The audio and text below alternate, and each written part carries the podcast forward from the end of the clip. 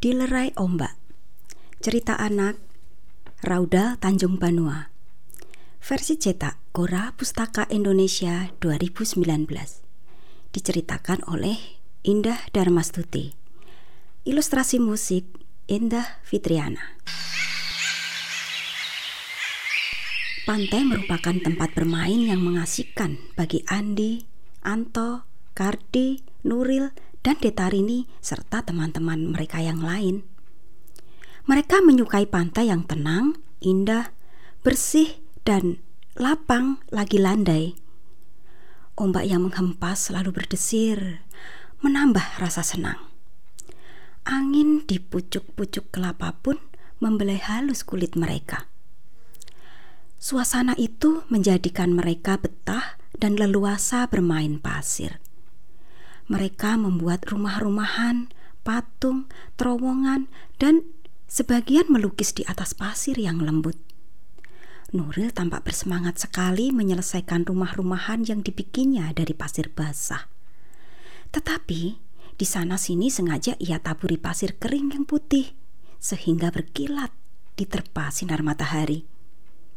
Ah, itu seperti habis dicat. Ia dibantu Adi yang tak kalah bersemangat menyelesaikannya. Sementara Anto menyiapkan sebuah patung Hanoman, halus dan memikat. Detarini melukis pemandangan laut dengan latar belakang jala dan sampan nelayan, sebagaimana yang tengah ia saksikan. Hei, lihat! Betapa bagusnya patung kijangku! Tiba-tiba Kardi berseru bangga. Rupanya ia baru saja menyelesaikan sebuah patung kijang. Besar dan tanduknya bercecabang. Hebat kan? Tambahnya sambil berkaca pinggang. Ah, apanya yang hebat? Sahut Ayu tak setuju. Kau membuat patung kijang sementara kau tahu di laut tak ada kijang bukan? Yang ada hanya ikan atau camar seperti karyaku ini. Katanya lagi seraya membanggakan patung ikan tongkol yang baru saja diselesaikannya. Nuril dan Adi merasa penasaran dibuatnya. Oh, itu belum seberapa kawan. Timpal Nuril kemudian. Lihat, rumah-rumahan kami persis aslinya. Uh, hasil kerja sama. Karya sendiri dong. Sahut Anto tak mau kalah. Nih, lihat, patung Hanoman murni karyaku. Ah, ndak persis.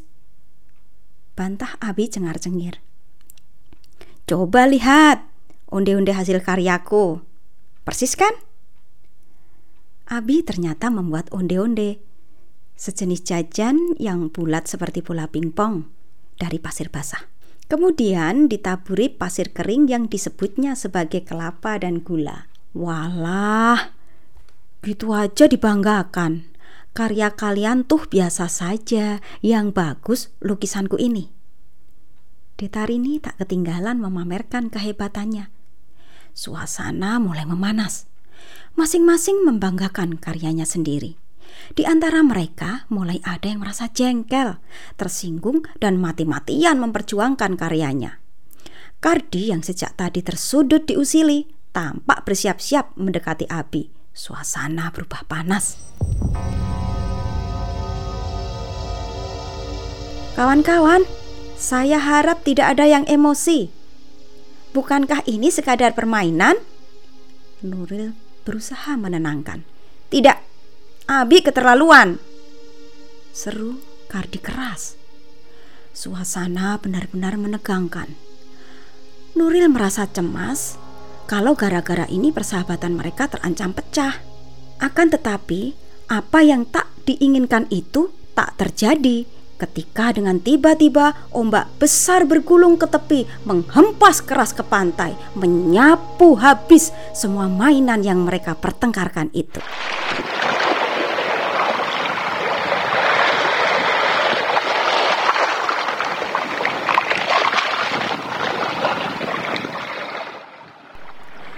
Mereka kini basah kuyup. Tetapi segera terdengar tawa riang sambut menyambut. Ah, terima kasih ombak. kau telah melerai kami. Teriak mereka bersamaan. Mereka lalu melanjutkan permainan bersama ombak dan laut.